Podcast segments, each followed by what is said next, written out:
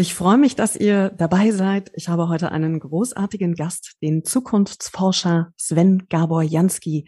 Er leitet das größte Zukunftsforschungsinstitut Europas mit Sitz in Leipzig und er ist Autor mehrerer Zukunftsbücher. 2020 und 2025 hat er geschrieben, immer mit etwa zehn Jahre im Voraus, um dann eben abzubilden, wie sich die Zukunft für uns entwickelt. Sein aktuelles Buch ist 2018 erschienen. 2030, wie viel Mensch verträgt die Zukunft? Und eins kann ich vorwegnehmen, seine Zukunftsszenarien sind ausgesprochen positiv. Also mich haben seine Publikationen, dazu gehört auch der Podcast, der Zukunftsmacher Podcast, wirklich motiviert und haben mir auch schon einige Zukunftsängste genommen. Und sie haben auch dazu geführt, dass meine persönliche Zukunftsvision, die ich als Gesellschafterin habe, genährt wurde von Hoffnung, und äh, dass das möglich ist.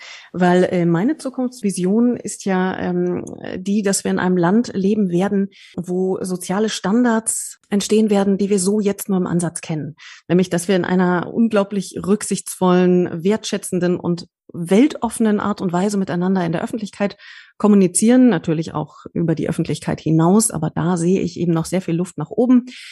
Und äh, der Stinkefinger im Straßenverkehr wird einer freundlichen Geste weichen. Es wird der Normalfall sein, den anderen den Vortritt zu gewähren und äh, der alten Frau den Einkaufskorb anzureichen, statt nur auf sich zu achten.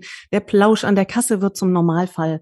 Und der Witz ähm, beim Bäcker ist auch kein Anlass für andere zu fragen, was ist mit der los? Genau. Und im Prinzip, um es auf einen, eine Formel zu bringen, wünsche ich mir ein Volk mit 82 Millionen rheinischen Frohnaturen. Natürlich auch mit dem nötigen Ernst, um die anstehenden Herausforderungen zu stemmen.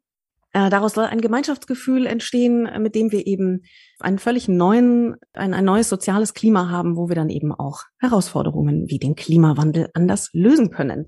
Wie realistisch ist diese Vision? Sven. Jaborjanski. Hallo Larissa, ich grüße dich. Ähm, du, also aus, aus meiner Sicht ähm, kommen wir da in den in den nächsten Jahren, also in der Zukunft, das ist ja das, worüber ich worüber ich forsche, worüber ich rede, und, äh, und Projekte mache, ähm, kommen wir tatsächlich äh, Schritt für Schritt äh, ein, ein, ein Stückchen näher. Ähm, vielleicht nicht in jedem Punkt, ja, vielleicht nicht beim der, der Stinkefinger beim Auto, da habe ich jetzt noch kein, kein wissenschaftliches Indiz dafür, dass wir den irgendwie abgeschafft bekommen. Aber ähm, aber was ich in meinen, in meinen Vorträgen und, und in, den, in den Büchern kommt es raus, und in meinen Vorträgen sage ich das immer wieder, ähm, ist, dass äh, wenn wir das nur halbwegs richtig machen, was da in der Zukunft passiert, dann gehen wir in eine Gesellschaft, die jedenfalls menschlicher sein kann als äh, das, was da hinter uns liegt. Ähm, und wenn ich mhm. sowas sage, und sagen die, dann, dann, dann kriege ich ganz oft irgendwie so, so Frage, fragende Gesichter irgendwie zu sehen, weil, weil, weil ganz oft gesagt wird, Mensch, dieses ganze Technologische und diese Digitalisierung und so, das ist doch alles so kalt und künstliche Intelligenz und so, das wird doch alles ganz unmenschlich. Ähm, und dann, dann sage ich immer, naja, also unmenschlich kann das eigentlich äh, nur der empfinden, der oder diejenige empfinden, die, die denkt, dass, dass der heutige Stand von Menschlichkeit sozusagen der Gipfel äh, von Menschlichkeit ist, dass wir ganz oben auf dem Berg sind sozusagen, ja, ähm, und äh, und da irgendwas verlieren, wenn sich da was ändert. Aber aber genau wie du das richtig gesagt hast, genau meine Meinung. Wir wir sind lange nicht mit unserer Menschlichkeit ganz oben auf dem Berg. Wir sind irgendwie ganz unten und versuchen gerade mal so diesen Berg hochzugehen. Und dabei wird uns Technologie helfen und dabei werden uns Trends und Entwicklungen in der Welt helfen. Insofern, ähm, ich bin da ich bin da ganz, ganz, ganz bei dir. Und, und wenn es nicht der Plausch an der Kasse ist, dann sind es andere Dinge, die, äh, die uns in Richtung Menschlichkeit führen. Ja, es gibt ja nun Kollegen und Kolleginnen von dir, die malen da ein anderes Zukunftsbild. Das, wo die, äh, wo Superintelligenzen, äh, Computer, Maschinen ähm, stärker werden, in, also im Kampf gegen den Menschen sozusagen, ein, ein dystopisches Bild. Und ähm, es ist ja nun gerade jetzt auch eine Zeit, wo Digitalisierung so rasant voranschreitet, dass viele große Angst davor haben und eben genau auch so ein Bild im Kopf haben, dass die, die, die Intelligenzen, die maschinellen Intelligenzen so stark werden, dass es eine Entmenschlichung wird. Was kannst du dem entgegensetzen? Naja, also äh, dem ist die, die Wahrscheinlichkeit, die wissenschaftliche Wahrscheinlichkeit entgegenzusetzen. Da muss man jetzt vielleicht über zwei Dinge reden. Ähm, erstens, die äh, also diese, diese Apokalypse-Szenarien, ja, die verkaufen sich besser. Ähm, das war schon immer so. Auch der Krimi verkauft sich besser als der Liebesfilm. Ähm, warum ist das so? Weil die Angst ein stärkeres menschliches Gefühl ist als die Hoffnung. Die Hoffnung ist ein sehr rationales aus dem aus dem Kopf, aus dem Verstand heraus.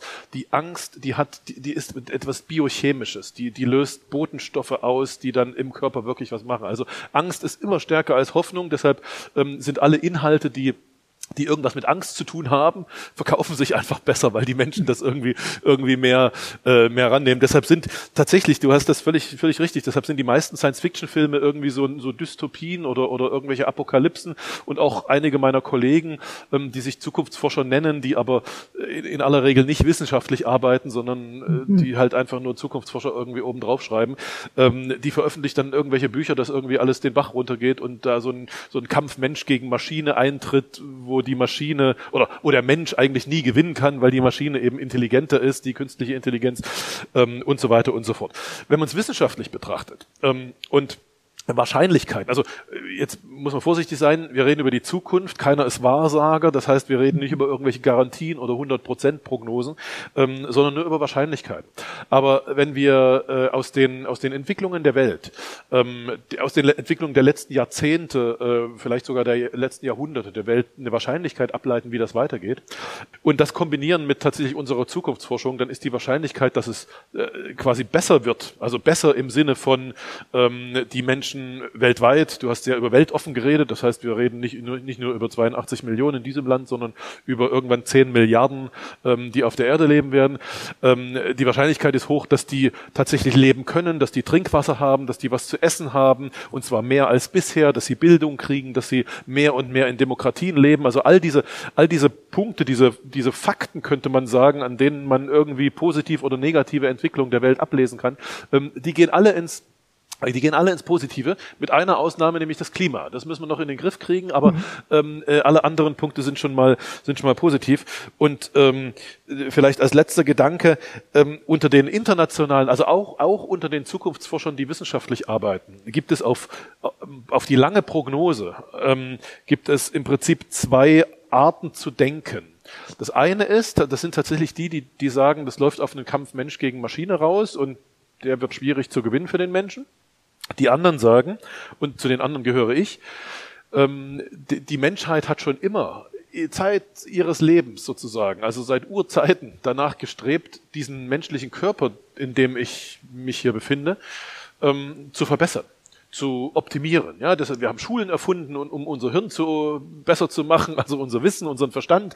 Wir haben, ach was weiß ich, wir, wir haben angefangen Sport zu treiben um diesen Körper und, und so weiter. Wir, wir optimieren äh, permanent diesen, diesen Körper. Und wenn das so ist, dann äh, wird in einer, in einer Zeit, in der tatsächlich eine künstliche Intelligenz entstanden ist, die möglicherweise intelligenter ist, als ich in diesem Kopf hier bin, dann werden wir, wir Menschen danach streben, uns mit dieser künstlichen Intelligenz zu verbinden.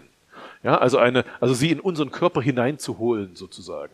Und all die Projekte, die es heute schon gibt, wo Multimillionen, wahrscheinlich sogar Milliarden inzwischen äh, investiert wurden ähm, in diese sogenannte BCI, also Brain Computer Interface, diese Hirn-Computer-Schnittstelle und ein Hirn im Computer nachzubauen und Brain Upload und all diese Sachen, ja, die heute noch total wie Science Fiction klingen, ähm, ist aus meiner Sicht aber äh, tatsächlich sind das die ersten Schritte, die ersten Gedanken dahin, ähm, dass die Menschheit sich irgendwann, ähm, nicht, nicht heute, nicht morgen, aber irgendwann tatsächlich mit künstlichen Intelligenzen verbinden wird und dann äh, halt eine intelligentere Menschheit sein wird. Und ehrlich gesagt, du hast das ganz am Anfang gesagt, es ist ein bisschen zu hoffen, dass die Menschheit ein bisschen intelligenter wird, weil das, was wir heute an Intelligenz in der Welt haben, ähm, ist nun wirklich nicht der, der, der Gipfel der Intelligenz, die man sich vorstellen sollte. Du beschreibst ja auch in deinem Buch eine globale Bildungswelle, die auf uns zurollt. Das äh, beschreibt ja auch, dass wir da auf dem, so, dass die Kurve nach oben geht, auch in dem Bereich eben. Und was ja nachziehen müsste neben Intelligenz, ist ja eben eine, eine moralische Entwicklung, ne? ein moralischer Entwicklungsschub. Das ist ja das, was ich mir letztlich wünsche, dass wir eben äh, empathischer werden, feinfühliger, sensibler, also eigentlich all das, was die Maschinen noch nicht können. An der Stelle kann ja der Mensch punkten und ist eben weiter. Wie kann da die Maschine, also die, die, diese Supercomputer oder intelligente Maschinen, wie können die uns dabei helfen? Naja, also ich, ich, ich sag's mal so, dass ich, ich habe ja gerade gesagt, die Menschheit, ich, ich halte die Menschheit für also für ganz wenig empathisch, wenn man so auf einer Skala mhm. von eins bis hundert oder sowas, ja, das, das wäre ganz ja. wenig und, äh, und natürlich der, der, die eine oder der andere sind da ein bisschen höher als äh, die eine oder der andere, ja, äh, ganz klar. Ähm, ich glaube, ähm, was wir als erstes sehen werden, dass auch auf dieser, auf dieser moralischen, ethischen Ebene wir von, äh, von Computern tatsächlich Ratschläge bekommen werden. Also nach dem Motto, schau, schau einfach, ähm, was es heute schon gibt, was dein Handy, was dein Smartphone schon hat, was wahrscheinlich noch nicht aktiviert ist bei dir auf dem Smartphone, weil wir eben in der EU leben, ist eine ist eine Emotionserkennung.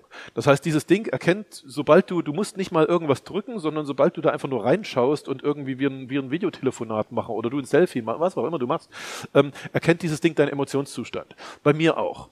Ja, jetzt, jetzt ist es der, ein banaler nächster Schritt, dass, wenn wir uns jetzt hier unterhalten, ich deinen Emotionszustand auf meinem Handy angezeigt kriege und du meinen. Mhm. Das heißt, wir können, und, und wahrscheinlich nicht nur diesen Emotionszustand nach dem Motto irgendwie, der ist jetzt traurig oder der ist jetzt irgendwie euphorisch, sondern auch äh, Hinweise, was du machen könntest, damit, also was, wie du adäquat reagieren kannst. Ja, das wird übrigens, das ist jetzt kein Science Fiction, das wird in Callcentern heute schon eingesetzt. Ne? Ähm, ja. Und äh, und und automatisch kriegt der Mensch sozusagen einen Hinweis, wie könnte er empathischer auf den anderen oder die andere eingehen. Das ist der wirklich der nächste Schritt. Da brauchst du jetzt keine fünf Jahre dafür. Das ist eigentlich heute schon da. Es muss nur noch freigeschaltet werden. So, das ist der, das ist der eine Punkt. Der zweite Punkt: Wie könnte die, wie könnten Maschinen oder Computer helfen? Den Menschen empathischer zu werden. Ähm, das hat natürlich ein bisschen was mit Biochemie zu tun. Also selbstverständlich ähm, könnte ich die biochemischen Prozesse in meinem Kopf durch die, durch die Zugabe bestimmter, bestimmter Botenstoffe, bestimmter Mixe und so weiter, ähm, könnte ich sie so steuern, dass ich weiß ich nicht, dass ich weniger aggressiv bin oder dass ich äh, mutiger nach vorn, ja, euphorischer für die Zukunft bin oder ähm, auch, auch das ist nicht ganz neu, das wird bei, bei äh, beispielsweise, also das wird in der Therapie eingesetzt, wenn, was es ja manchmal gibt, dass, dass Mütter ihre, ihre Kinder ablehnen, also kein, kein, ja, kein, kein Gefühl zu ihren Kindern entwickeln können, dann kriegen die mhm. tatsächlich Medikamente, also so kleine, kleine biochemische Cocktails sozusagen, um, äh, um da die Zuneigung zu heben. Und, und, und sowas ähm, ist natürlich tatsächlich mit ein bisschen Technologie für, für jeden Menschen individuell auf meine Biochemie hin sozusagen äh, denkbar, ja.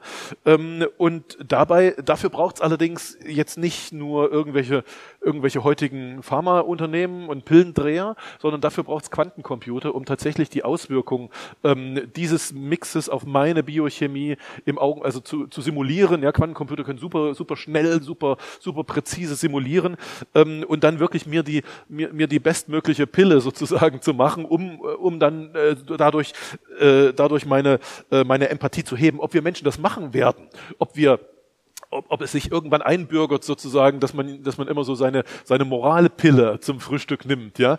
Ähm, das will ich jetzt nicht prognostizieren, aber, ähm, aber man kann das als kleines Gedankenexperiment schon, schon, schon mal durchspielen, ähm, wenn, äh, sagen wir mal so, wenn äh, wenn es eine wenn eine Volksabstimmung wie eine wie eine Wahl gäbe, also Bundestagswahl, ja, ähm, würden wir würden die Menschen einen Politiker mehr wählen oder stärker wählen, der sagt, ich habe hier so eine, ich, ich habe hier die Supermoral, ja, ich bin hier, ich, ich, ich verpflichte mich, ich nehme immer die Moralpille, ich bin der, der Supermoralpolitiker. Und falls das, falls wir, falls wir diese Frage, falls wir ja sagen und sagen, ja, Politiker sollten das eigentlich machen, ja, ähm, dann ist gleich die nächste Frage, sollten das die Lehrer für unsere Kinder in den Schulen auch machen, ja, Lehrerinnen und Lehrer, und das kannst du dann durchdeklinieren sozusagen durch die ganze Welt.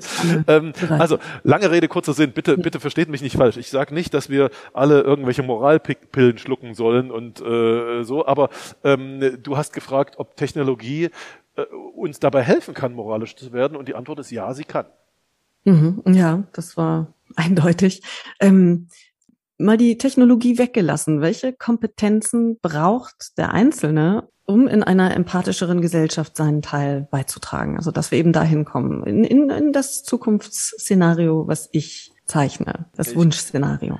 Naja, ich glaube, ähm, der, der springende Punkt an deinem Wunschszenario ist, dass das dann funktioniert, wenn, wenn alle Menschen, also alle Beteiligten daran sozusagen, ähm, ein, ein, ein größtmögliches äh, Selbstbewusstsein haben, also ähm, in sich ruhen. Ähm, ich hätte jetzt fast gesagt, sozusagen mit sich selbst äh, sich selbst genug sind sozusagen, ja, mhm. mit sich selbst im Reinen sind ähm, und äh, ihre äh, ihre ihre ihre Befriedigung oder ihre mentale Stärke nicht im Vergleich mit anderen suchen.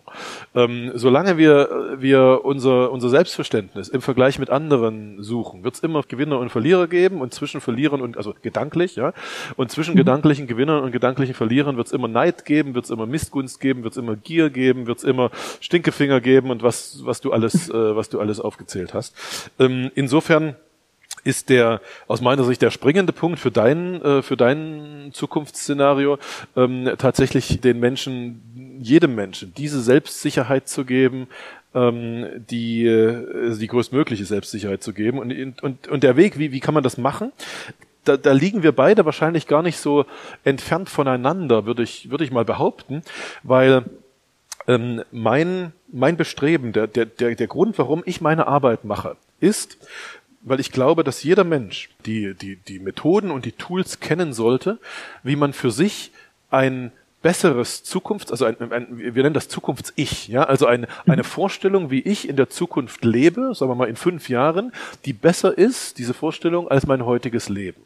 Ich behaupte, dass jeder Mensch zu jedem Zeitpunkt seines Lebens mindestens zehn sogenannte Zukunfts-Ichs hat, die alle besser sind und unter den zehn sich eines raussuchen kann, also das, das Beste der Besten sozusagen, und dass es dann einen Weg gibt, das zu erreichen. Das ist das, was ich mit meinen äh, in meinen Mentoring-Gruppen und sowas, äh, was, was ich mit den, was ich mit den Menschen mache. Und ich glaube, dass also wenn und da sind wir lange, lange, lange von entfernt, aber wenn das 82 Millionen Menschen in diesem Land wüssten, wie das geht, wenn die das in der Schule gelernt hätten, ja, äh, deshalb denke ich so viel über das Schulfach Zukunft nach, sozusagen. Also wenn wir das in der Schule gelernt hätten, wie das geht, dann wären wir da einen großen, großen, großen Schritt weiter, weil ähm, wenn ich selber in der Hand habe, meine Zukunft zu bestimmen, und zwar eine bessere Zukunft, dann sind wir diesem, diesem, diesem Selbstbewusstsein, diesem Selbstwertgefühl und sich selbst genug zu sein, sozusagen, ähm, viel, viel, viel, viel dichter dran, als wir es im Augenblick sind. Mhm. Ja, ähm, wir haben ja seit der Liberalisierung, seitdem Demokratien, also in Europa insbesondere, Einzug gehalten haben, eigentlich eher ein Trend zur Individualisierung. Und der Mensch ist selbstbestimmter, was natürlich ein Vorteil ist. Aber mit dieser Individualisierung hat eben das stattgefunden, dass es zu Lasten des Gemeinschaftsgefühls gegangen ist. So, so ist meine Theorie, meine Lesart. Und ähm, sind wir da über durch die Individualisierung übers Ziel hinausgeschossen und sind einfach auf uns konzentriert zu sehr? Oder was würdest du sagen?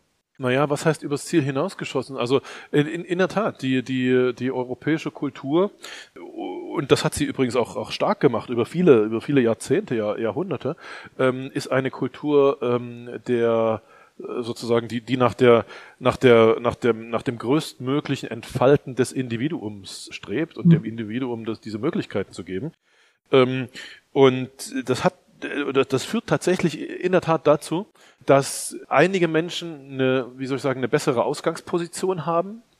Ja, die haben, was weiß ich, mehr Geld, bessere Bildung, vielleicht auch irgendwie wenn ich es richtig weiß, sagt die Wissenschaft gerade, dass der Intelligenzquotient, also die Intelligenz eines Menschen zu 50 Prozent angeboren ist. Die anderen 50 Prozent können steigen und, und sinken, aber eben diese 50 Prozent angeboren, die sind halt eben auch unterschiedlich verteilt, ja, in der Genetik. Also lange Rede, kurzer Sinn. Ähm, die Menschen gehen von, von unterschiedlichen Ausgangssituationen aus. Und, und wenn, äh, wenn einfach gesagt wird, ja, jeder hat jetzt die Möglichkeit, sich, sich zu, so zu entwickeln, wie er, wie er möchte, dann entwickeln sich einige halt schneller und, und steiler und andere nicht, nicht ganz so und äh, aus, äh, automatisch ähm, äh, kommt am Ende eine Ungleichheit raus und kommt, äh, äh, kommt, kommt Dinge raus, wo man sagt, ja, das ist aber jetzt nicht gerecht oder das ist jetzt irgendwie nicht gleich und, und, und so weiter und so fort.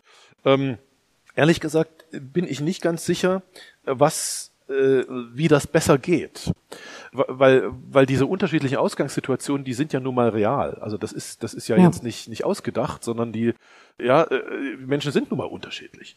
Und, äh, und, und das andere Beispiel, also das eher kollektivistische Beispiel nach dem Motto irgendwie, der Mensch strebt nicht mehr nach der höchstmöglichen persönlichen Entfaltung, sondern nach seiner größtmöglichen, bestmöglichen Einordnung in eine, in eine Gruppe, in ein Kollektiv. Ja? Das das hat man in Deutschland auch schon. Ähm, das mhm. war jetzt kein wahnsinniges Zukunftsmodell und äh, man kann in China gerade sehen, wie das, also die in China, die machen es ein bisschen, bisschen intelligenter. Da ist sozusagen die Parteiführung jetzt nicht ganz so, nicht ganz so verknöchert wie zu, wie zuletzt im Deutschen Osten, mhm. aber, ähm, äh, aber, aber ein wirklich, also ein Modell, wo jetzt nun jeder, jeder, jeder und jeder Deutsche irgendwie unbedingt gleich nach China ziehen wollen würde, weil es dort irgendwie besser ist, ist es auch nicht offensichtlich. Ja, also lange Rede kurzer Sinn ich, ich habe nicht das perfekte Modell tatsächlich. Ich, ich ahne, dass, äh, dass es tatsächlich, wie das oft so ist im Leben, sozusagen ein, eine Balance von zwei Dingen, äh, nämlich zwischen diesem Individualismus und dem Kollektivismus, dass eine, eine gut eingestellte Balance wahrscheinlich das, äh, das, das Beste ist. Aber wer diese Balance einstellt und nach welchen Kriterien sie eingestellt wird, ähm, da gehen die, gehen die Meinungen dann sicherlich schon wieder auseinander. Ja. Ich denke, der Hebel, den wir an der Stelle haben, ist äh, tatsächlich auch die Optimierungsgesellschaft, in der wir leben, zu nutzen. Wir optimieren uns alle vom Körper bis zum, bis zum Auto. Jeder will das Beste aus sich rausholen, eigentlich die beste Version von sich selbst. Aber was eben da noch so ein bisschen hinten ansteht, ist eben die Moral, also die, die Verbesserung des Umgangs miteinander. Und eigentlich ist es die perfekte Zeit. Wir haben noch nie so eine gute Zeit gehabt. Wir steuern auf Vollbeschäftigung zu, wie du ja auch immer wieder betonst. Und wir waren noch nie so lange im Frieden wie jetzt. Historiker sprechen ja vom langen Frieden nach dem Zweiten Weltkrieg. Und eine globale Bildungswelle kommt auf uns zu. Bessere Voraussetzungen hatten wir noch gar nicht, um eben auch noch diesen Bereich perfekt zu machen, also perfekt in Anführungsstrichen, also zu verbessern. Eben mit dem Anspruch der optimierten Kommunikation. Und im Prinzip sind wir schon mittendrin, weil wir alle kennen inzwischen wohl den Begriff der Persönlichkeitsentwicklung. Das ist das, was ja dahinter steht. Zu sagen, ich möchte anders mit mir sein, in meinem Denken meine Eigenkommunikation überprüfen, was sage ich mir eigentlich den lieben langen Tag, so das ist ja ein Wahnsinnstrend. Und es gibt ja unglaublich viele Coaches und Experten, die äh, in dem Bereich unterwegs sind und da findet ja eine Entwicklung gerade statt, die ist vielleicht jetzt noch nicht gesamtgesellschaftlich manifest, noch nicht so sichtbar, so deutlich, aber wir stecken aus meiner Sicht da mittendrin. Und das ist der Hebel, denke ich, den wir hätten, über eben diese Persönlichkeitsentwicklung zu schauen, wie kommuniziere ich mit mir selber und dann, wie kommuniziere ich nach außen, was kann Kommunikation nach außen in der Gesellschaft bewirken, wie verläuft eigentlich ein Tag, wenn ich die Leute auf der Straße anlächle als Beispiel? Oder wenn ich heute mich entscheide, mal drei Leuten ein Kompliment zu machen, auch Fremden vielleicht, ne? Und ähm, es gibt ja Gelegenheiten, wo man sich denkt, ach, die ist aber nett oder der äh, war ja gerade freundlich. Und dann bleibt man aber unter der, hinter der Möglichkeit zurück, das zu, zu benennen, anzusprechen, sich da äh, so in die Verbindung zu begeben oder den ganzen Tag einfach mal höflich zu sein und zu sagen, heute hechte ich nicht auf der Rolltreppe an den Leuten vorbei und rempel den einen oder anderen weg, weil die S-Bahn da oben ist, sondern ich nehme eben die nächste. Ich lasse den Leuten den Vortritt. Ich schaue, wenn ich in der S-Bahn sitze, braucht jemand einen Platz. Und es gibt ja so viele Möglichkeiten und jeder, jede fühlt sich an so einem Tag am Abend besser, möchte ich sagen. Und insofern, ja, denke ich, ist das eine Kompetenz, die wir ja. an den Tag legen könnten. Ja. Um das zu entwickeln.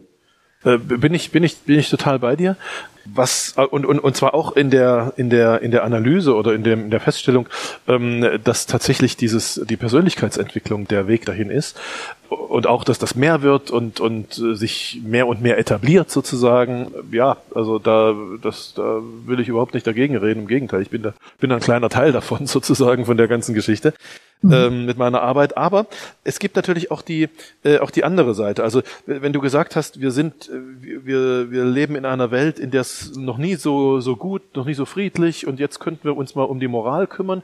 Ehrlich gesagt passiert ja genau das auch in der in der Welt, nur eben auf eine andere Art und Weise. Also wenn du dir irgendwie einfach nur Twitter anschaust, was äh, ja du redest über Kommunikation, was auf Twitter passiert, da wie, wie soll ich das sagen? Äh, da äh, wird die eigene Moral gegenüber anderen mit der Keule verteilt, ja. Und, ja. und wer da, wer da plötzlich eine andere Moral hat, der ist aber ganz schnell irgendwie ganz weit unten durch und muss sich dann irgendwie, also gibt ja einige, die äh, sogar Fernsehmoderatoren, Moderatorinnen, die sich irgendwie entschuldigt haben für einen völlig normalen Satz, nur weil auf Twitter irgendwer, also nicht irgendwer, sondern eine ganze Masse irgendwie ihre Moralkeule rausgeholt hat. Also, ähm, das ist, das ist so ein bisschen für mich die, ähm, die, die Krux an der Geschichte, dass, äh, dass, die, dass die Grundlage für die Verbesserung der Moral, uns geht's gut, wir, wir haben keine existenziellen Probleme mehr, oder jedenfalls die allermeisten von uns haben keine. Ähm, das stimmt, ja, aber das kann natürlich auch sozusagen genau in die Situation schwenken, dass irgendwie eine, eine gefühlte, eine, eine Moralelite, die von sich denkt, sie hätte die Moral sozusagen erfunden, ähm, den anderen ihre Moral aufoktroyiert und die anderen dann, naja, natürlich anders reagieren. Ja, ich meine, das, das lässt keiner gern mit sich machen.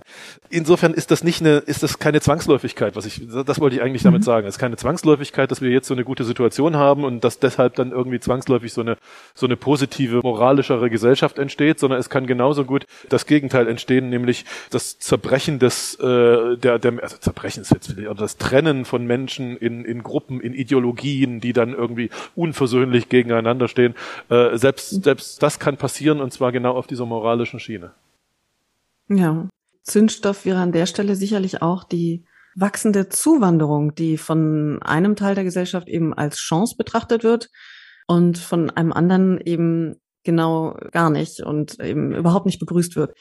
Da machst du ja in deinem Buch mit deinem Kollegen, mit dem Professor Abicht, Lothar Abicht. Und du das geschrieben hast, Lothar Abicht, ja tatsächlich macht ihr zwei mögliche Szenarien auf. Also auf der einen Seite brauchen wir die Zuwanderung dringend, das ist ja jetzt schon sichtbar, Stichwort Fachkräftemangel, und du sagst, es ist ja nur ein, ein kleiner Vorgeschmack dessen, was auf uns zukommt ab dem Jahr 2030, da werden wir dann äh, etwa den Höhepunkt erreicht haben. Und welche beiden Szenarien macht ihr da auf? Naja, also ähm, es gibt zwei grundlegende Denkweisen ich, ich fange mal mit der positiven an. Ne?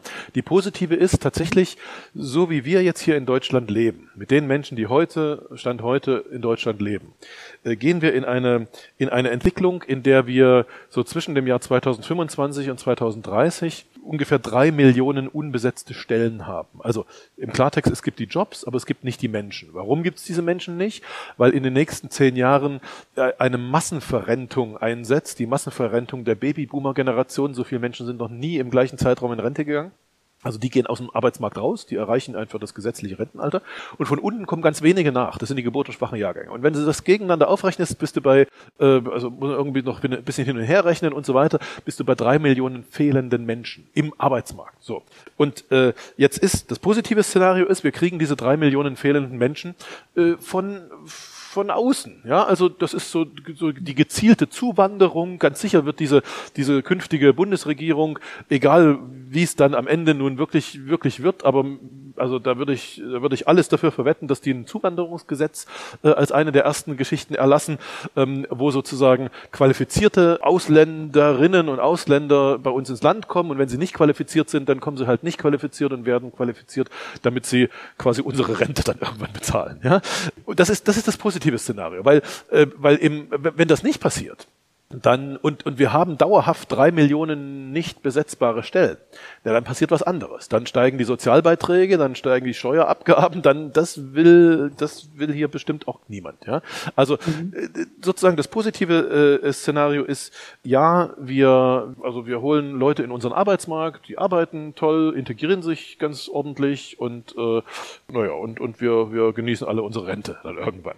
Das ja. ein bisschen negativere Szenario ist ähm, dass, dass das gemacht wird, dass diese Zuwanderung gemacht wird, weil sie einfach wirtschaftlich notwendig ist, dass sie aber nicht zu einer, wie soll ich sagen, reibungslosen oder nahezu reibungslosen Integration führt, sondern dass sie eigentlich dazu führt, ähm, dass was, was wir in den letzten Jahren schon erlebt haben, seit, seit so 2015, als so die erste Flüchtlingswelle oder die letzte Flüchtlingswelle so kam, äh, dass, wie soll ich sagen, dass Neid und, und Angst äh, geschürt wird unter Menschen, die in Deutschland leben, weil sie sich plötzlich sozusagen einer neuen Konkurrenz gegenüber fühlen, ja, weil sie das Gefühl haben, ähm, hier wird das Geld des Staates, also quasi mein Geld, was ich als Steuerzahler dem Staat gebe, wird jetzt plötzlich nicht mehr da reingesteckt, dass ich mich weiterentwickeln kann, ähm, sondern wird in irgendwelche Menschen, die eben von außen kommen, reingesteckt.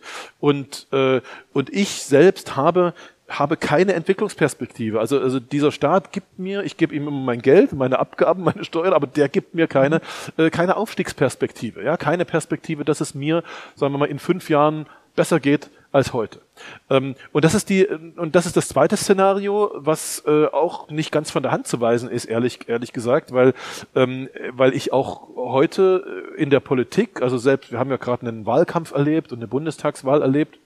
Und ich habe mhm. ehrlich gesagt keine der großen Parteien erlebt, die äh, ein, ein klares Zukunftsbild geäußert hätten und gesagt hätten, äh, jedem in diesem Land äh, wird es in fünf Jahren irgendwie besser gehen und wir steigern das Durchschnittseinkommen um äh, x Prozent oder was auch immer, ja, man, wie, wie man das irgendwie auch immer, immer hätte sagen können. Nee, genau niemand hat das gesagt. Und solange das niemand sagt, solange ähm, den Menschen, die bei uns im Land, ja, ich will nicht sagen benachteiligt sind, aber denen es halt nicht ganz so gut geht wie den anderen, die auch in unserem Land leben, solange denen niemand eine Aufstiegsperspektive gibt, also eine Perspektive, mir geht es in fünf Jahren besser als, als heute, ähm, so lange empfinden die natürlich Menschen, die von außen kommen, zu dem großen Teil als als Bedrohung, als Konkurrenz, als, als Ungerechtigkeit, dass die jetzt mein Geld kriegen, was eigentlich ich kriegen müsste, damit ich mich ein bisschen weiterentwickle. Ähm, mhm. und, und dieses Szenario ist genauso realistisch, ehrlicherweise, wie das, wie das, wie das andere. Es, es äh, erfordert äh, tatsächlich äh, klar, aus meiner Sicht, klares politisches Handeln ähm, und nicht nur Moralsprüche, ja, nicht nur, also das, das du hast es ja gesagt, ja, die, die, wir haben ja schon so eine kleine Spaltung in der Gesellschaft. Die einen sagen irgendwie Flüchtlinge, hurra, äh, äh, Refugees welcome mhm. äh, und die anderen äh, die anderen fühlen sich bedroht und ganz ganz oft ist es so, dass äh, diejenigen sagen hurra und kommt alle rein, denen es halt einfach gut geht, also die dadurch halt nicht bedroht sind, also in Anführungsstrichen sich nicht bedroht fühlen, weil es ihnen halt super gut geht, ja. Und äh, also solange wir das solange wir diese Sache nicht lösen und ich glaube tatsächlich, dass der dass der dass der Lösungsansatz darin besteht, dass man den Menschen, die denen es nicht ganz so gut geht heute in Deutschland, dass man denen eine Zukunft, ein Zukunftsbild, ja, wie der Zukunftscoach sagen würde, äh, man, man, man gibt ihnen oder man lässt sie ein Zukunftsbild für sich entwickeln, was besser ist als ihre Position heute und hilft ihnen dieses Zukunftsbild auch zu erreichen, also dieses Zukunfts-Ich dann mhm. zu erreichen. Ähm, wenn das geht, dann sind wir, glaube ich, sehr dicht an einem positiven Szenario dran. Das hört sich gut an. Was du aber mit ziemlicher Sicherheit ja sagen kannst, ist, dass wir auf Vollbeschäftigung zulaufen. Und damit ist ja dann all jenen, die von Überfremdung äh, und denen, die uns Arbeitsplätze wegnehmen, sprechen, das ist ja nicht der Fall, sondern die retten uns ja eher den Arsch, weil wir in, in, weil unsere Wirtschaft dann weiterlaufen kann. Im Prinzip ist ja dann die gesamte Argumentationsfläche der, der von wegen die Ausländer nehmen uns die Arbeitsplätze weg, wie es ja gerne formuliert wird, ist ja nicht mehr gegeben. Wo ist dann da noch der Zündstoff? Naja, also äh, du, du hast recht, sozusagen auf, auf, auf intellektueller, abstrakter Ebene ist das völlig richtig, aber es ist bei den, es, es kommt heute bei den Menschen, die da, den dies betrifft, sozusagen noch nicht an. Erstens, noch gibt es eine, eine Arbeitslosigkeit. Wir sind irgendwie noch über zwei Millionen Arbeitslose in diesem Land. Ähm, warum?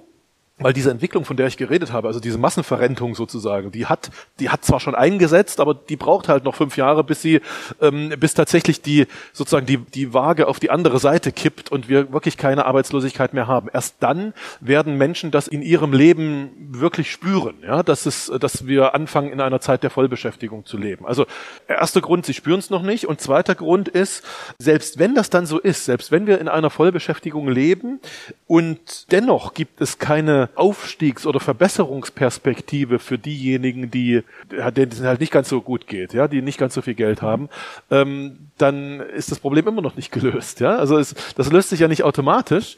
Es, es löst sich einfacher, natürlich in einer Vollbeschäftigung, ähm, wenn man, wenn man davon ausgeht, Vollbeschäftigung äh, und diese Vollbeschäftigung bedeutet eben, dass es drei Millionen äh, fehlende, fehlende Menschen im Arbeitsmarkt gibt, dann kann man schon davon ausgehen, dass, dass quasi durch Marktmechanismen die Löhne steigen, ähm, dass bei, bei jedem, der halbwegs ordentlich ausgebildet ist, irgendwie, ich sag manchmal in meinen Vorträgen so alle zwei Wochen der Headhunter anruft und sagt, du, ich habe da wieder einen Job, willst du nicht wechseln, du kriegst auch ein bisschen mehr und so. Also äh, natürlich gibt es Marktmechanismen, die, die sozusagen das allgemeine Wohlstandsniveau in, in so einer Vollbeschäftigung nach oben, nach oben hieven.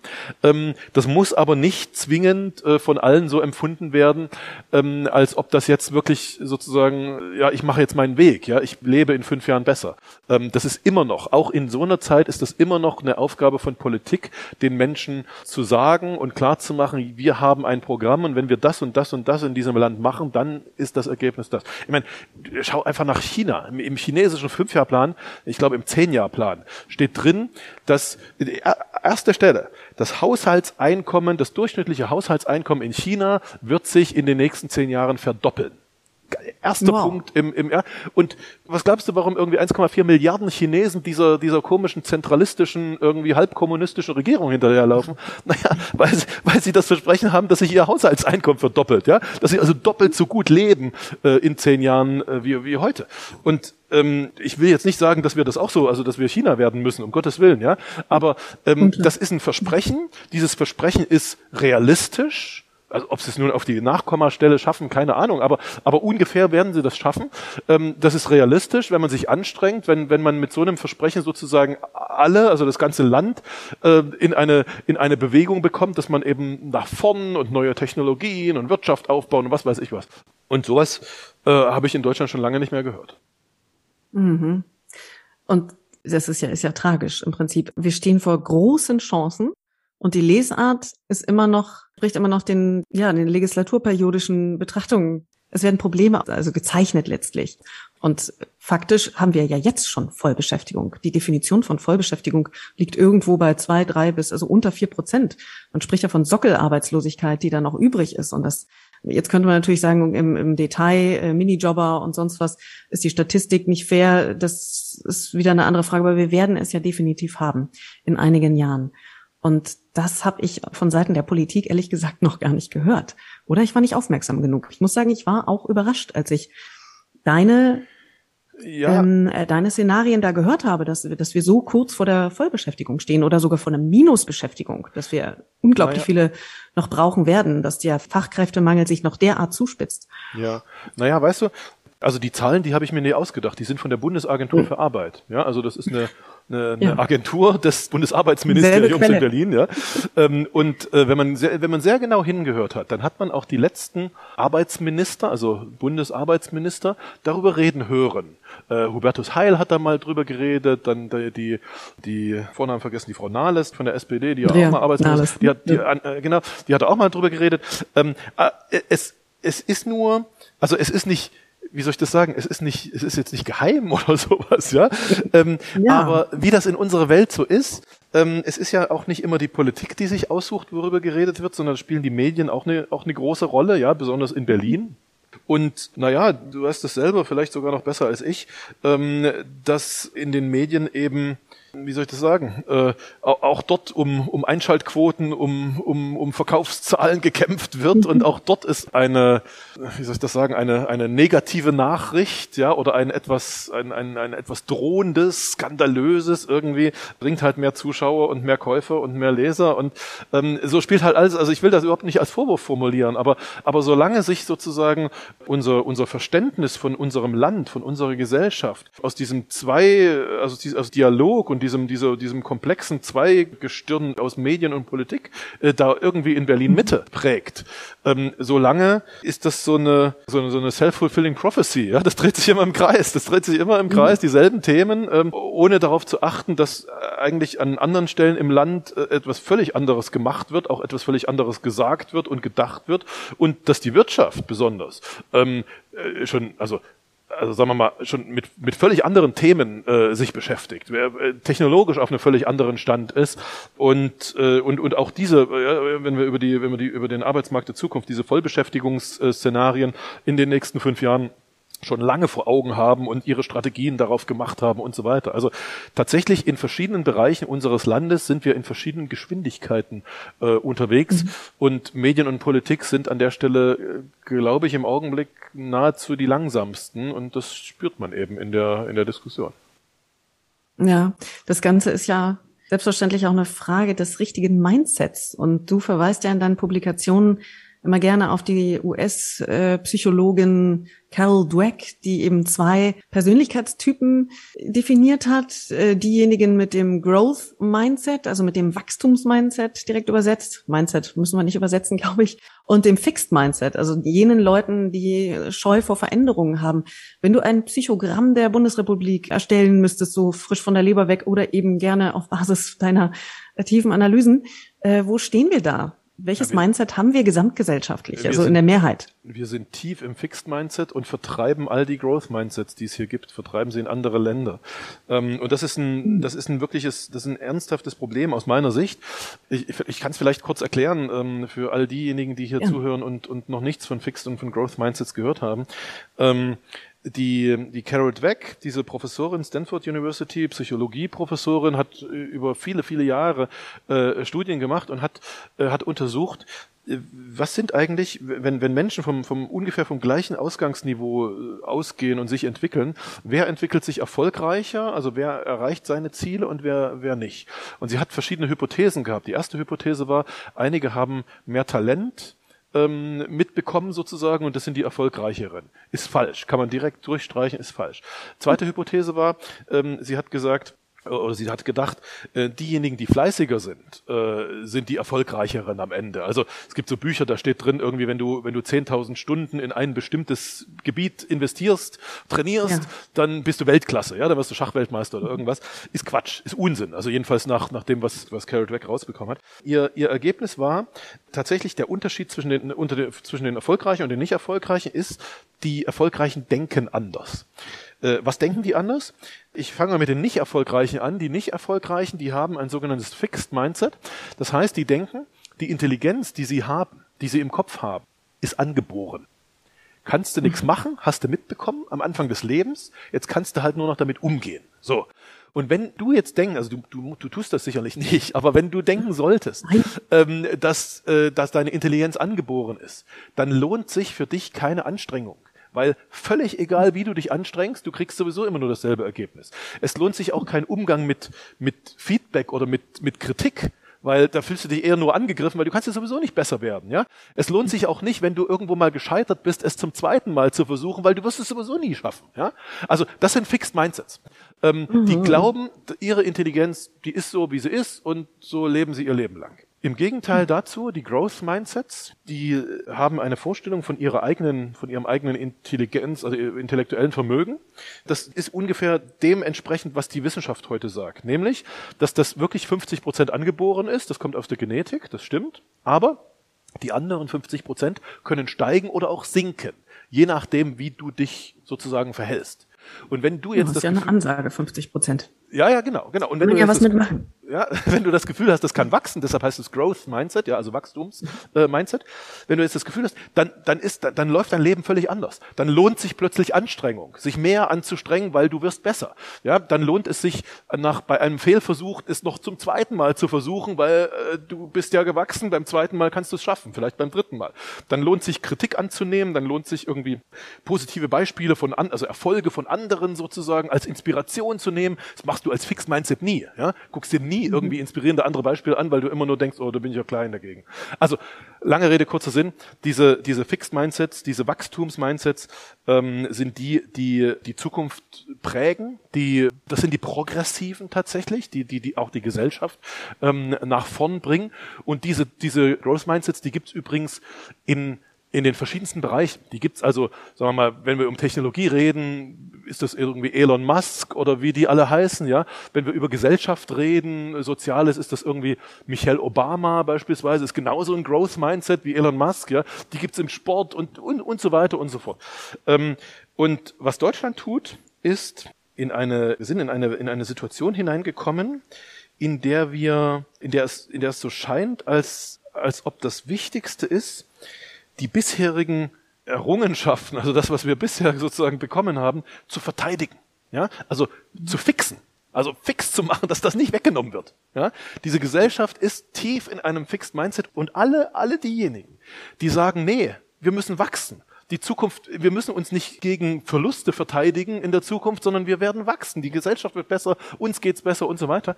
Die finden hier keine, die finden keinen Nährboden. Die, denen wird's wahnsinnig schwer gemacht. Die äh, ja, jeder, also ich, ich kenne nun besonders diejenigen, die mit Technologie zu tun haben.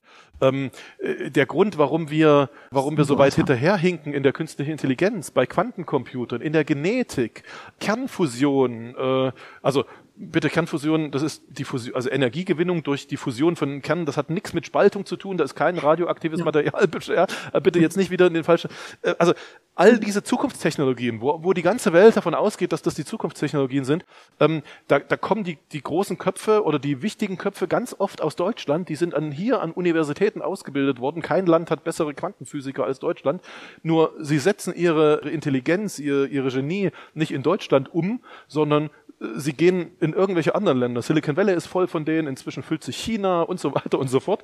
Nach England gehen einige, also aus der EU raus, ähm, ja. weil, weil sie dort halt äh, sozusagen ihr Wachstumsmindset ausleben können und, und dazu beitragen können, dass die Welt besser wird. Und hier können sie es nicht. Das ist Du hast danach ja, gefragt, sorry, ich wollte euch nicht jetzt hier irgendwie äh, deprimieren, aber du hast danach gefragt, was ist der mhm. Status von Deutschland? Ganz klares Fixed Mindset. Also ein, ein ordentlicher Brain Drain, wie man das ja nennt, wenn die Menschen gehen. Ja, welche Kompetenzen brauchen wir denn? Also jeder Einzelne von uns und die Gesellschaft, die Politik, die Wirtschaft, alle, alle Player, um zukunftsfest zu werden, um auch dieses Problem zu, also um mehr zu einem Growth Mindset zu kommen. Welche Kompetenzen brauchen wir? Naja, weißt du, ich erzähle gleich ein paar, ein paar Kompetenzen, aber, aber eine, es gibt eine Grundlage. Und diese Grundlage heißt, du musst überzeugt davon sein, dass die Zukunft besser wird als die Vergangenheit. Also ich, ich sage manchmal in meinen Vorträgen, du musst die Zukunft lieben. Mhm. Und Liebe ist jetzt ein großes Wort, ich weiß, ja. Aber äh, du musst das Gefühl haben, dass es die äh, absolut die Wahrscheinlichkeit ist, dass, in der, dass es in dir in der Zukunft besser geht. Äh, und, und jetzt kommt noch was dazu. Ich, ich werde manchmal so in, in irgendwelchen Führungskräfte-Meetings, die, wo ich da eingeladen werde und irgendwelche Workshops mit den mit den Führungskräften da mache, ähm, den sage ich auch manchmal, ihr müsst die Zukunft lieben. und dann dann gucken die mir immer mit großen Augen an und also neulich stand mal einer auf und sagte, aber Herr Jansky, wie kann ich denn etwas lieben, von dem ich noch gar nicht weiß, wie es wird? Also diese Zukunft, ja, weil es gibt ja keinen Mensch, nicht mal ein Zukunftsforscher gibt mir eine Garantie, wie die Zukunft nun wirklich wird. Also wie kann ich sie lieben? Und dann da ist mir erst bewusst geworden, dass dieser Satz, du musst die Zukunft lieben, äh, nicht präzise genug ist. Eigentlich müsste der Satz heißen, du musst die Zukunft bedingungslos lieben. Egal wie oh. sie wird, musst du sie lieben. Ja, ob sie zu 100 Prozent so wird, wie es in meinem Buch steht, oder nur zu 60 Prozent, ist völlig egal. Du musst sie trotzdem mhm. lieben. Ansonsten kannst du sie nicht gestalten. Ähm, und dann entspinnt sich dann immer so eine so eine Diskussion, wie wie wie liebt man jetzt die Zukunft? Und ich sage dann immer, du, das ist eigentlich ganz einfach. Du musst den Möglichkeiten der Zukunft mehr vertrauen als deinen Erfahrungen aus der Vergangenheit. Ja. Wenn du das tust, dann liebst du die, dann, dann, dann gibt's gar keinen anderen Weg. Dann liebst du die Zukunft. Und, und äh, ich meine, ich habe drei kleine Kinder, äh, also neun Jahre, sechs Jahre, vier Jahre, so so Vor Grundschul- und, und, und Kindergartenalter. Ähm, und die leben die Zukunft wie wie Bolle. Warum? Weil die keine Erfahrung aus der Vergangenheit haben. Ja, die haben gar keine andere Chance, als die Zukunft zu leben. Und die finden das großartig. Ich habe mit meinen zwei Jungs, die sind die, also der Sechsjährige und der Vierjährige, habe ich irgendwie neulich mal diese Weltraumtouristen, die da ins All geflogen sind, irgendwie denen zugeschaut. Und ähm, da sagte der Bennett, der Sechsjährige, du Papa, äh, du musst mir versprechen, wir bauen auch so eine Rakete, ich will auch da hochfliegen. Ja? Und natürlich habe ich es ihm versprochen. Was ich ihm was, was ich ihm nicht gesagt habe, ist, dass wir die Rakete nicht selber bauen werden, sondern dass wir das Ding mieten werden. Ähm, wenn, wenn die Preise runtergekommen sind auf so Niveau von, von Kreuzschiff, von Kreuzfahrten, ja.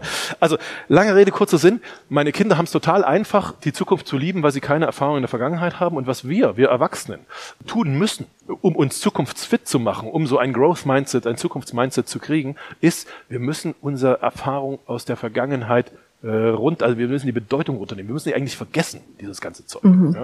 Und das also ist, das, das ist eigentlich so. Learn to unlearn. Wir learn to unlearn. Genau. Lernen zu vergessen. Ne? Richtig, richtig. Das ist der, das ist eigentlich der Hauptjob, den du in, auch in der Persönlichkeitsentwicklung machen musst. Aus meiner Sicht geht Persönlichkeitsentwicklung, also es hat viele, viele Facetten natürlich, aber, aber der Haupt, der Haupteffekt, den du als allererstes machen musst, bevor du irgendwie anfängst, neue Dinge da drauf zu tun auf die Persönlichkeit, du musst diese alten, diese, diese falschen Dinge einfach wegnehmen, ja, diese falschen Erfahrungen, diese automatisierten automatisierten Denkmuster in den Köpfen und so weiter. Also, äh, und dafür gibt's Methoden und Tools. Ja, das ist jetzt kein, bitte nicht falsch verstehen, das ist jetzt keine Esoterik, das ist auch kein Chakra und kein mhm. irgendwas, sondern dafür gibt's in der Wissenschaft, in der, auch in der Zukunftsforschung gibt's da Tools und Methoden, ähm, wie man, wie man sowas, wie man sowas macht. Und äh, also wer sich wer das hört jetzt und sich mit Persönlichkeitsentwicklung irgendwie beschäftigt oder sich dafür interessiert, ihr solltet alle prüfen, ob das, was ihr da, was weiß ich, der Coach oder die, die, die Coach oder die, die Methode, was auch immer ihr da gerade vor euch habt, ob die wirklich dazu führen, ähm, dass ihr diese automatisierten Denkmuster in eurem Unterbewusstsein, dass ihr die brecht, die alten brecht und durch neue mhm. ersetzt. Wenn das nicht dabei ist, dann habt ihr nur irgendwie Kosmetik, äh, führt, führt niemals, äh, führt, führt niemals zum Ergebnis. Naja. Absolut. Ja. Und welche Kompetenzen und, muss man, äh, welche Kompetenzen ja. muss man haben? Ähm, noch ganz kurz, äh, mhm. die also die tatsächlich die die die die wesentlichste Kompetenz, die hast du gerade schon genannt, das ist das Learn to Unlearn, ja, also das das das mhm. äh, vergessen. Auch dafür gibt's Methoden. Ich ich habe meine Methoden, die ich anwende, von Fußballtrainern, von Bundesliga-Trainern abgeschaut, deren Job es ist oder einer der Hauptjobs es ist, äh, immer wenn es einen Trainerwechsel gibt, müssen die, naja, also müssen die sozusagen in den Köpfen ihrer Spieler diese Automatismen, wo der Sportreporter Automatismen, Spielzüge, Laufwege, dieses ganze Zeug, Automatismen dazu sagt, die müssen die sozusagen raus aus den Köpfen und und das Neue, die neuen Automatismen rein. Ja? Also wer in Psychologiebücher schaut, der, der liest, dass weit über 90 Prozent unserer täglichen Entscheidungen äh, nicht rational, also durch Nachdenken, durch bewusstes Nachdenken passieren, sondern aus dem Unterbewusstsein, ja, durch automatisierte, im Unterbewusstsein automatisierte Denkmuster. Und genau diese 90 Prozent dieser Denkmuster, die müssen raus, oder jedenfalls einige davon, und müssen ersetzt werden durch neue. Und das ist, das ist die, wer das kann, der, der ist, der ist völlig safe sozusagen für die, für die Zukunft, mhm. weil der wird sich immer die richtigen Denkmuster in seinen Kopf hinein, hineinholen. Ähm, naja, und, und ansonsten Kompetenzen, die man braucht. Ich meine, die nächsten Jahre, die haben natürlich viel mit Digitalisierung zu tun, mit künstlicher Intelligenz. Ich sag, ich sag immer, also wenn mich so, so, so Gymnasiasten, die irgendwie gerade das äh, Gymnasium irgendwie hinter sich haben und jetzt überlegen, was soll ich jetzt machen? Was soll ich studieren? oder auch Schüler, die die Schule hinter sich haben, wenn die mich fragen, sage ich immer, äh, versuch in deinem Leben bitte zu verstehen, wie Computer ticken, also wie künstliche Intelligenzen ticken, versuche zu verstehen, wie menschliche Intelligenzen ticken. Also das wäre dann, also das erste wäre sowas wie IT und KI und irgendwie Programmieren lernen. Das zweite wäre irgendwie sowas wie Psychologie, ja, also lernen, wie der, wie der, wie der Mensch tickt. Das dritte, du musst verstehen, wie, wie Unternehmen ticken. Also das ist dann sowas wie Management, BWL, irgendwie so, sowas. Und das vierte ist, du musst verstehen, wie Organisationen ticken. Ja, da, da hilft sowas wie Organisationen, Gesellschaften, Länder, da hilft sowas wie, ich bin großer Fan von, von äh, Philosophie, ja, aber auch vielleicht Politik oder, oder sowas. Und wenn du diese vier, vier Dinge verstanden hast, dann bist du vorbereitet für, fürs Leben. Ähm, das, das sind eigentlich die Kompetenzen, die man, die man braucht. Alles andere mhm. kommt sowieso im Laufe des Lebens, äh, ändert sich sowieso alle fünf Jahre. Da muss man halt immer alle fünf Jahre neu lernen. Das ist vielleicht auch eine, auch noch eine Kompetenz oder eine, eine Überzeugung, die man in dieser Welt der Vollbeschäftigung haben sollte, dass man nicht jetzt einen Job irgendwie auf Lebenszeit macht, sondern dass man alle fünf Jahre aus dem Job raus etwas Neues lernt, oder sich auffrischt sozusagen, weil eben mhm. neue Dinge passiert sind und dann wieder in den Job rein, vielleicht sogar in den anderen Job rein. Naja, also weites Feld. Finde ich ja super. Immer wieder was Neues. Ist ja spannend, bleibt spannend. Ja, und man muss ja auch sagen, die Evolution spielt uns ja im Prinzip in die Hände. Also wir haben ja, Evolution ist ja nicht nur von der Höhle zum modernen Menschen sozusagen, vom Höhlenbewohner zum modernen Menschen, sondern Evolution findet ja auch in jeder Lebensspanne statt. Also selten ist der ist der der zweite Arbeitsplatz schlechter als der erste oder der man man, man entwickelt sich weiter. Es, es wird immer passgenauer, das von der Beziehung eben bis zum Arbeitsplatz oder bis zum Auto.